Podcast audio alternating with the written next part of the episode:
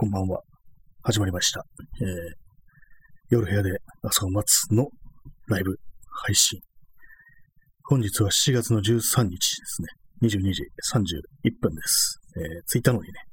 告知をしたいと思います。ちょっと今マイクを手で持ってるんで、ちょっとね、雑音が入ったらすみません。はい、えー、開始しました。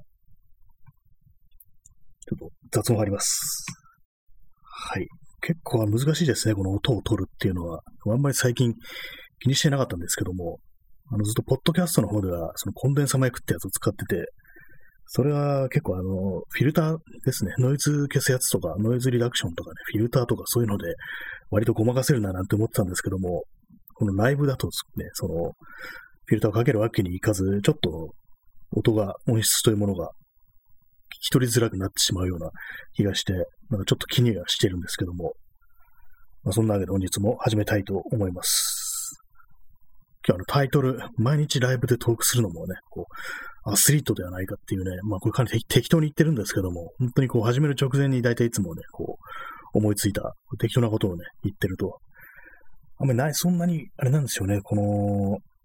テーマというものを持たずに始めてるので、毎回困ってるっていう感じなんですけども、なんていうかね、こう最近の、こう、いろんなニュースを見てると、まあ、毎日毎日ね、こう、異常なニュースというものが流れてくるわけでございまして、ま、それを見てるとなんかこう、何を言っても無駄だな、みたいな、結構まあ良くないんですけども、そういうような感覚ってものが結構出てくるような気がするんですよね。ちょっとね、頭に来るようなこととか、なんだこれはみたいなことってたくさんあるんですけども、やっぱりどうにもこう、まあ、このコロナ以前からそうなんですけども、結構その本当にこう、気力というものを失ってるというか、今更何を言ってもね、仕方ないみたいな、ちょっとね、そんなようなね、気分っていうのね、結構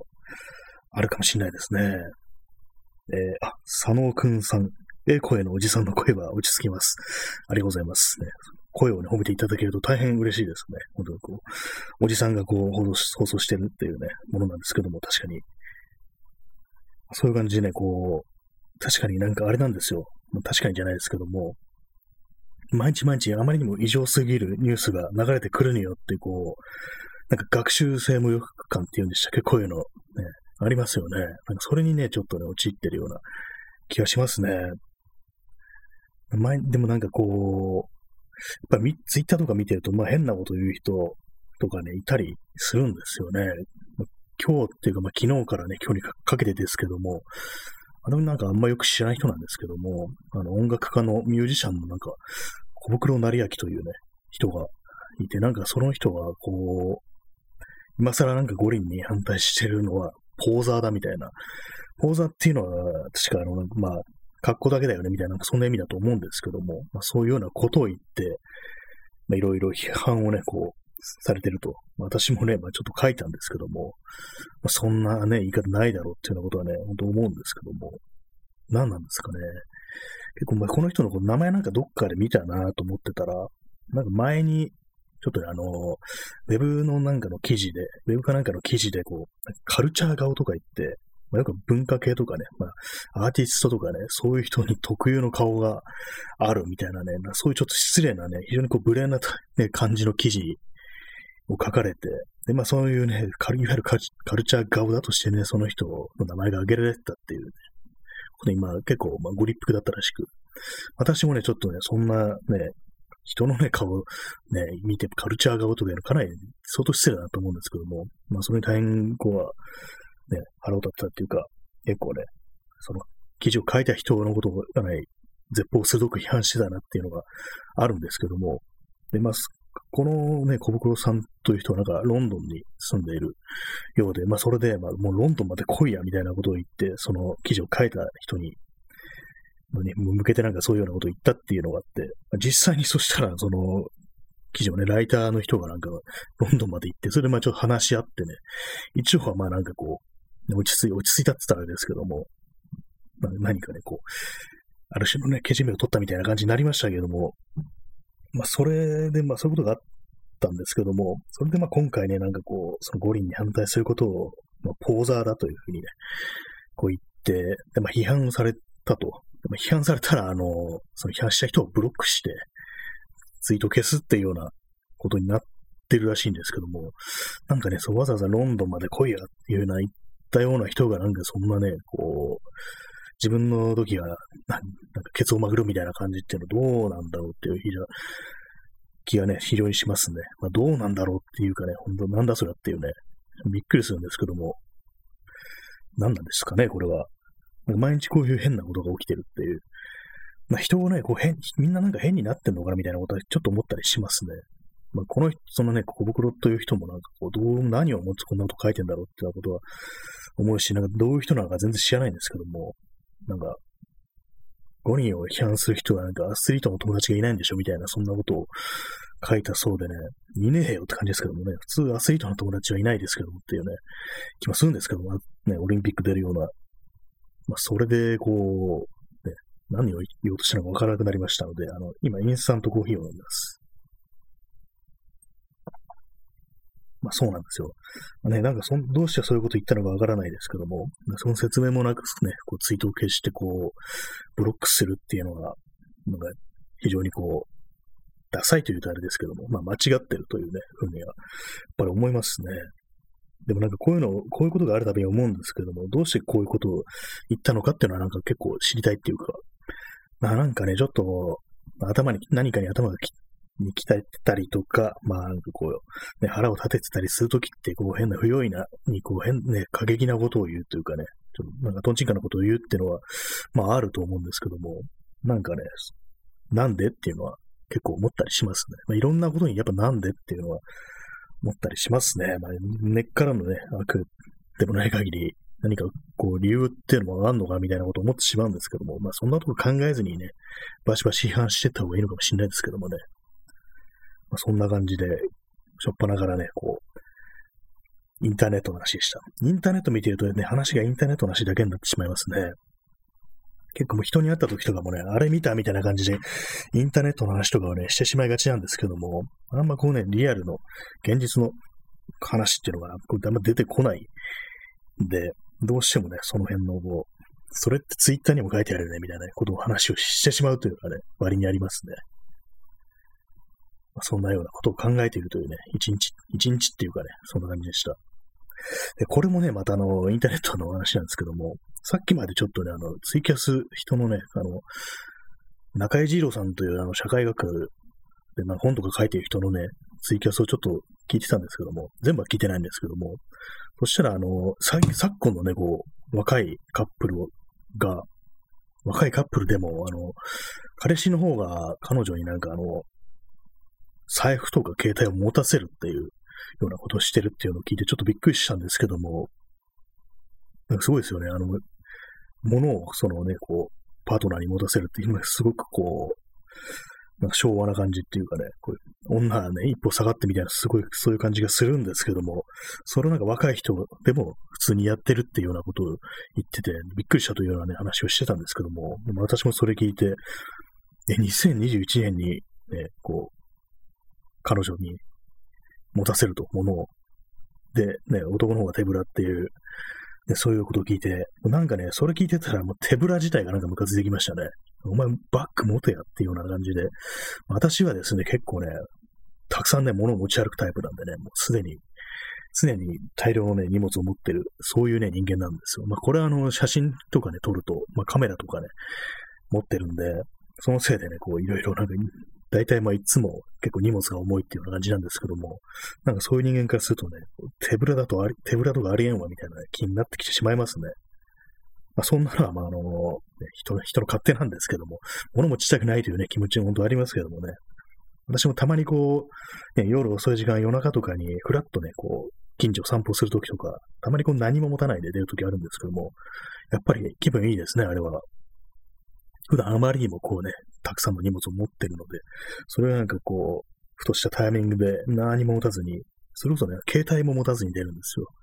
スマートフォンも持たないで、でも鍵だけ持ってね、出ていくっていうような感じのことをたまにやるんですけども、やっぱり気分はいいですね、あれをやると。まあ、とはいえね、その自分の気分の良さというもののためにこうね、こう、パートナーを犠牲にするっていうようなね、そういう図式みたいのがやっぱありますよね。その携帯だとかね、財布を持たせるっていう。びっくりですね、それは。どうでしょうか？皆様どうですか？これを聞いてるカップル、まあ、皆さん、この放送を聞いてるカップルってなんだよって感じ、ちょっと一瞬しましたけども、なんまあ、世の中広いからそんな人もいるかもしれないですね。まあ、そうなんですよね。非常にこう、その、行かれてるというふうに思ってしまったんですけども、でもなんだかんだ言ってね、こう、いざそういうふうに、こう、人と人とがね、こう、つがいと言ったらあれですけども、なんかカップリングされるとね、その手のなんかこう、権力の不均衡さみたいなのが、やっぱり常に付きまとうっていうのがあるなっていうのはあるんで、考えられるんですよね。まあそういうふうに感じるんですよね。結局のところやっぱりそういうものを完全にゼロにした関係っていうものはだいぶまあ少ないのかなと思うんですけども、やっぱどうしてもそういう要素っていうのは入り込んでくるっていうようなふうに思って、本当に、本当にそういうことをしたくないのであればね、本当にまあ、人のね、カップリングというものをね、すべてね、こう禁止するっていうふうになってしまいますからね。まあ、要は本質的になんかこう悪をね、含んでるというような、その人間の関係としては、そういうことなのかもしんないななんていうのことをね、思いますね。まあ、あんまりこ深くは考えてないんですけども、まあね、そのスマートフォンとね、こう、財布を持たせるっていうね、鍵はどうしてんだろうと思いますね。鍵は自分で持ってるのかなと思うんですけども、いっそなんかこうね、服とか全部持たせてね、白いふんどし一丁とかやってほしいですよね。異常者ですけどもね、完全に。日本刀一本持ってね、こう男一匹、ね、カッポしてほしいんですけどもね、他のものはね、着物はすべてね、妻に預けてね、ちょっと何言ってんのかわかんなくなってきたんですけども、まあ大体まあ何言ってんのかわかんないんですよ、この放送は。何言ってんのかわかんないなりに、なんかこう、人にこうね、あの、こう、爪痕を残すかというとそうでもないっていうね。私、あの、なんか結構ね、長いことその SNS、まあ特に Twitter とかやってますけども、一回もね、なんか変なこう、とになったこないんですよね。炎上的な、炎上っていうかね、普通にこうなんかたくさんの人がこう、リプライを起こすっていうような、まあそういうことないんでね、なんかある意味こう、インターネット透明人間みたいな感じになってるっていうね、そういう状態ですね。まあ今、ハートありがとうございます。ま、そういう感じでね、結構ね、存在感がないんでね、これたまになんかほんとめちゃくちゃ言ってやろってもいいんじゃないかなっていう、まあ、何についてかわからないですけども、もう少しね、こう、とんでもないこと、過激なことを言っても、ね、その拾われないから大丈夫じゃないっていうようなことを思うんですけども、なかなかこう、そういう勇気ってものが出てこないですね。勇気がないという感じなんですけども、あんまりね、こう、いろんなこと言及せずに、大体ね、こう、わけのわからない、まあ、泣き声のようなことをね、こう、言っているというね、感じになってしまってますね。インスタントコーヒーがもう残りね、こう、二口ぐらいしか残ってないです。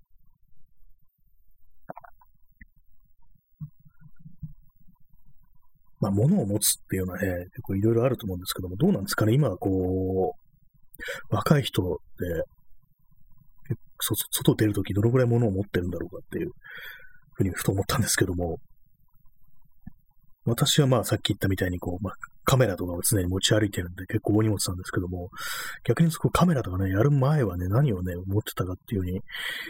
考えるんですけども、なんか不思議とね、出てこないんですよね。頭の中にこう。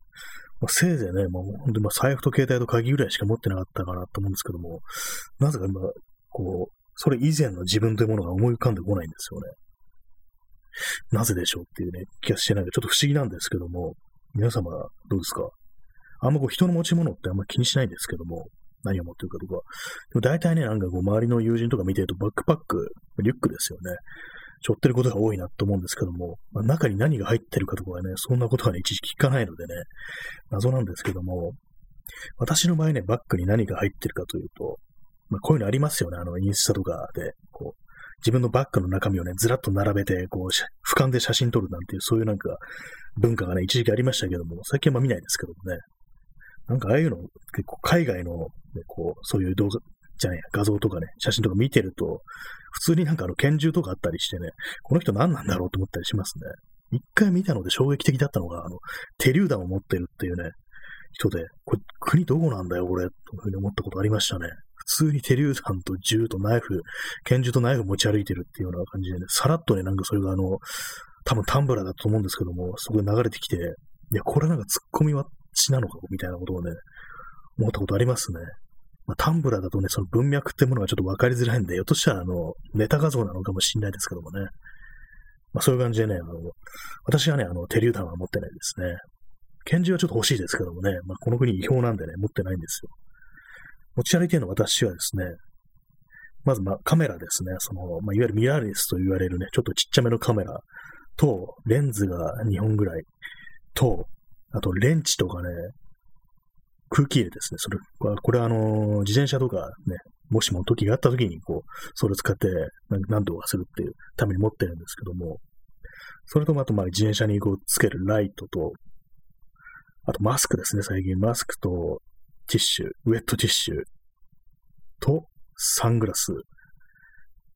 と、絆創膏ですね。絆創膏割と持ってるんですよね。なんかふとしたきっかけで何があるかわからないですからね。まあ、外で買えばいいっていうそういう説もありますけども、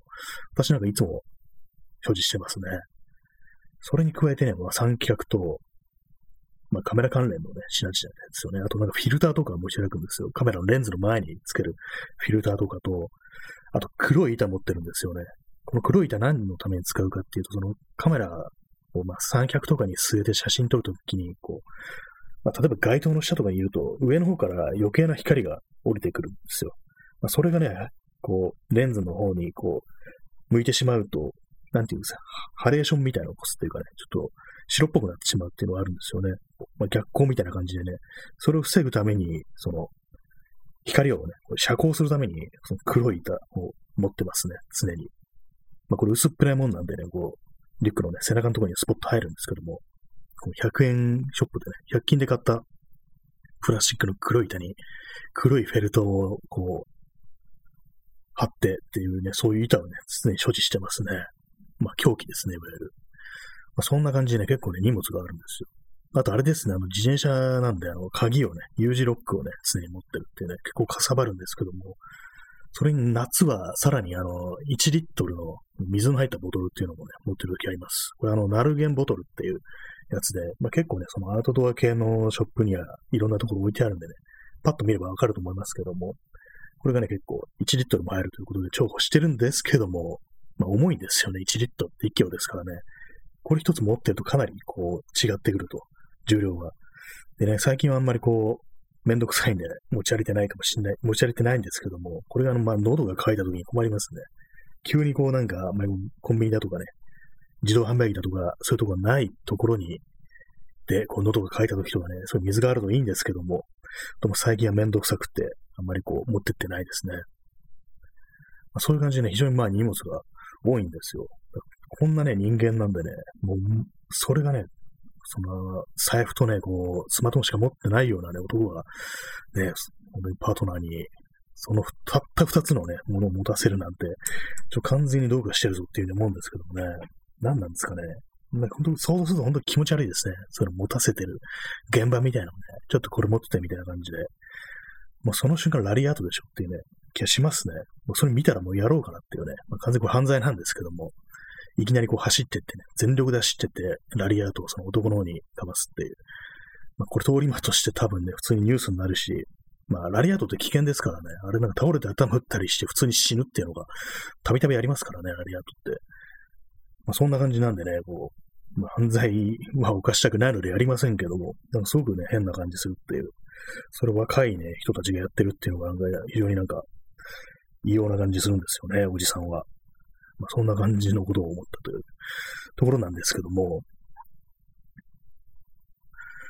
昔、そうなんですね、そのまあ、カメラをやる前に持ち歩いてたもの、大昔はですね、あの、トートバッグとかね、使ってた時ありましたね、よく考えたら。なんか今信じられないですけども、あれね、普通になんかしょったりできないで手に持つしかない、肩にかけるしかないっていう非常に脆弱なね、こう、構造のね、バッグだと思うんですけども、ただ袋じゃねえかみたいなことをちょっと思ったりするんですけども、そういうの使ってた時ありましたね。なんであんなものを使ってたんだろうと思うんですけども、それはまあどこ行ったかっていうと今、あの、泥酔してどっかでなくしてきたっていうね、そういう記憶がありますね。どっかで、め、めちゃくちゃにね、こう酔っ払って捨ててきてしまったっていう、そういうね、思い出があるんですけども、今ではね、ああいうの、もう二度と買えないだろうなっていう気しますね。まあ、買うにしても、あの、ショエルやつっていうね、ショエルトートバッグってありますからね、最近っていうか、結構前からありますけどもね、アウトドア系の感じで、結構シュッとね、物が入れられて、さらに背負うこともできるっていう、そういう感じでは便利なのかなって思いますけどもね。ただ上からあの、雨とか降ったらね、じゃんじゃんこう水が入ってきてしまうっていうのがあるんで、私としてはそれはないなっていうふうに思いますね。結構ね、バッグはね、割とこだわりがあるんですよ。まあ、まず防水じゃないと嫌だっていうのがあって、結構ね、そのメッセンジャーバッグだとか、そのカメラバッグとかも全部、それの水は通さないような、いわゆるターポリンっていう素材ですね。ああいうものを、ああいうのと、あの、コーデュラナイロンっていうね、非常にこう、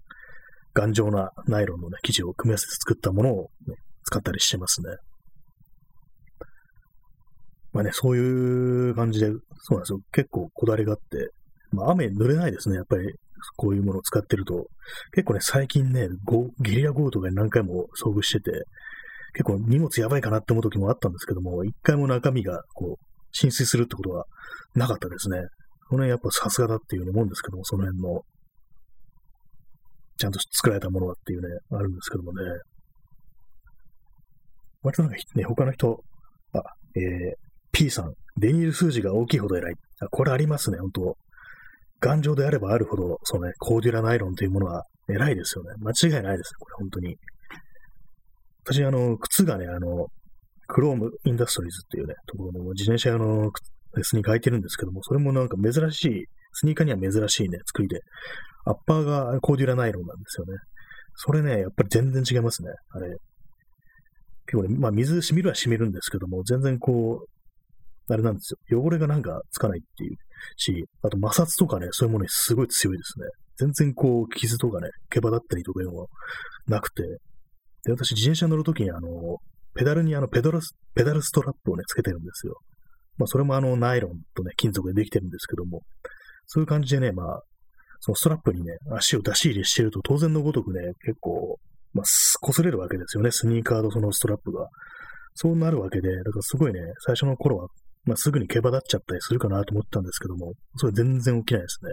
やっぱりその、デニール数字が大きいコーデュラナイロンっていうものはね、やっぱこう、買い、買いがないなって思いますね、他の素材では。まあそんな感じなんですけども、まあその靴はですね、まあアッパーはいいんですけど、ソールの方がね、もう崩壊寸前っていうような感じで、ちょっとね、もうそろそろ寿命かななんていうふうに思ったりしてるところでございます。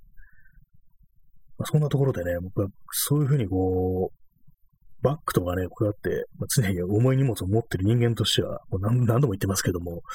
人にね、自分のね、こう、物を持たせるなんてっていうね、さっき聞いてたね、その中井二郎さんの放送では、その侍がね、そう、刀を預けるようなもんだろうっていう風に言っててね、かなり面白かったんですけども、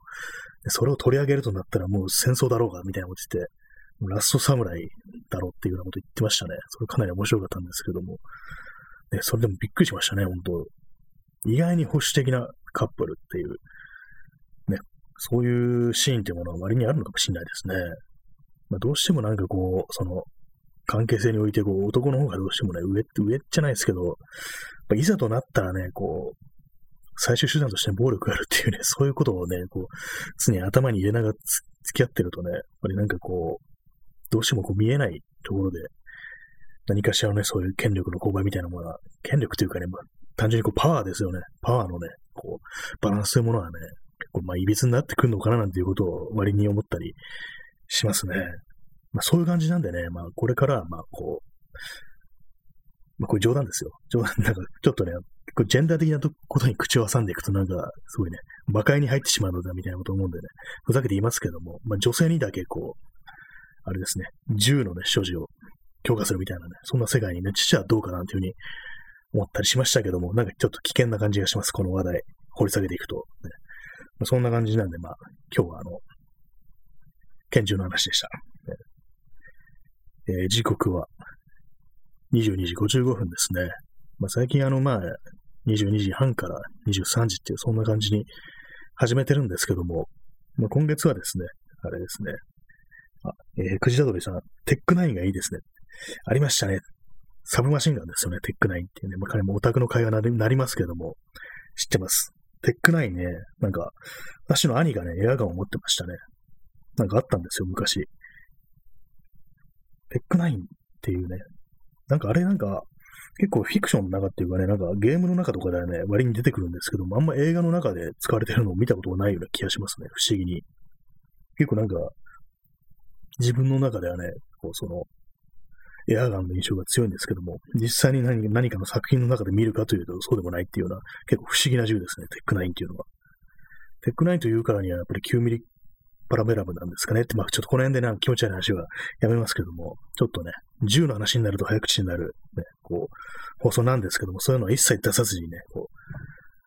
う、オタクのね、面をかなりこう、ひた確認しながら、こう、お送りしております。まあそういう感じのね、放送でした。まあ、最近まあこのぐらいの時間にやってると、まあそういうところなんですけども、あれなんですよね、7月はあの、まあ21日間はね、21回はね、まあ、必ずやらないといけないと。なぜかというと、その、Amazon ギフト券がもらえるというね、あれでやってるんで、まあそういう感じでね、まあこう、長いこと、もうね、60回ぐらいね、もうこのライブ放送やってるんですけども、まあそのポッドキャストがあるんですよ。私、あの、アンカー FM というところでね、ポッドキャストをやってるんですけど、まあそっちがね、どっちかというと、まあ、自分の主軸かなみたいな思ってるんですけども、今日はあのですね、あのメールがそのアンカー FM から来てて、で、どういう内容かっていうと、なんかあの、女性ポッドキャスター養成のために、こういろいろなんかね、サポートしてくれるっていうようなね、そういうの、なんか企画が始まるみたいですね。まあ、サポートって何だって話なんですけども、あのなんかノートパソコンとかマイクとかね、まあ、要は機材をなんか、まあ、くれるんだかね、貸してくれるんだかわかんないですけども、なんかそういうのをね、サポートしてくれるっていうような企画がスタートするらしく、なんか応募したい人は、応募した人は結構ね、その自分の番組の企画書とかね、なんかそういうものをね、送ってね、審査されて通ると、そういうふうに、なんかね、物をね、こう都合してくれるらしいですよ。案外 FM は。結構なんかね、一瞬やろうかなと思ったんですけども、よく考えたら男でしたね、私は。ね、まあ、機材はまあ常に揃ってるといえば揃ってるんですけども、そんな感じでね、まあ、もし興味があるね、女性の方がいたら、女性の方っていうかね、あの、政治人が女性っていうふうに書いてありましたね。その辺のことはなんか一応考えてるみたいで、なんかそういうふうにね、書いてあったんで、もし興味のある方いたら、アンカー FM のそのね、プログラム、サポートプログラムみたいのに、ね、募集してみては、ね、いかがでしょうかというね、そういう話でございました。でもなんか女性ポッドキャスターが少ないっていうようなね、ことが書いてあったんですよね、そのメールには。そうなんですかね。割となんかこのラジオトークとかね、まあラジオトークとポッドキャストはちょっと違いますけども、他のね、放送を見てると、女の人がね、結構多いなというふうに思うんですよね、私としては。どうなんですかね、ポッドキャストだとまあ少ないっていう。やっぱりなんか、なんかあまりこう、その生産みたいのに言及するのもあれですけどもね、やっぱ生、生に強いのかなっていうのは気がしますね。気がしますねって、まあ何のこう根拠もないんですけども、ライブ放送ってものには女性の方が強いのかなというふうに思ったりして、でも結構、結構じゃないや、結構あの、喋るということに対して、こう、女性というものはちょっと秀でてるというか、まあ、このその秀でてるっていうのが結構その社会的な要請によるっていうのは、ね、結構あると思うんですけども、まあね、要は、こうね、いろいろケアを、ケアをさせられるっていう、そういうことですよね。まあ、喋り方とかもちゃんとね、声が通るようにとか、そういうことを考えてね、常にこう、気を使っていきないとちょっと難しいみたいな、なんかそういうようなね、社会構造みたいなものが結構その、喋りの達者さってものにつながってるのかなってことは多少まあ思うんですけども、だからまあそれをね、こちら取り上げて、ね、女の人の方が喋るのが上手いからうんぬんっていうのはちょっとね、あれかもしんないですけども、なかなかね、こう、そういうものが現れてるのかなというふうに思いますね。まあ、ポッドキャストとね、まあ、ライブの違いっていうと、まあ、ポッドキャストっていうと結構ね、いろいろ初めにこうテーマを考えて、これについてね、結構長めに喋るぞっていうね、まあ、1時間以上ぐらいあるっていうのが割にあるような気がするんですけども、けど長丁場でね、ちゃんとしたテーマを持って語るっていうのがあると思うんですけども、私のね、ポッドキャストはあんまりこのライブと変わらないっていうのがあったりして、まあ、違いがあるとすれば、まあ、このライブはね、リアルタイムで人が聞いてるんで、ちょっとね、微妙だなと思うことはね、話せないと、話しづらい時もあるんですけども、あとね、おふざけですね。モノマネとかもね、なんかこっちのライブだとね、ちょっと恥ずかしいみたいに思う時があるんですけども、それがあの、ポッドキャストだと失敗しても何回もやり直せるからできるっていうようなね、そういう違いがありますね。まあ、そんな感じなんでね、そろそろまた、ポッドキャストの方もやらねばなんていうふうには思うんですけどもね、なかなかこう喋るネタというものがね、こう、こっちで使い切ってしまうっていうのは続いてるんでね、ちょっとどうにかしたいですね。結構3週間ぐらいね、もうやってないと思うんで、そのポッドキャストの方は、そろそろというふうに考えております。まあ、そんな感じで本日、えー、お送りしてきました。夜部屋で朝を待つライブ配信ですけども、いかがでしたでしょうか？まあ、本日もね、もうそろそろ残り20分ぐらい、20秒ぐらいというね、ことで、この辺でお別れということになりますけども、まあね、異常なニュースばっかりこう毎日流れてきますけども、まあ生き残っていきましょうということでね、皆さん、ね、本当にありがとうございます。毎日聞いていただいてというね、ところで、それでは皆様、ご清聴ありがとうございました。さようなら。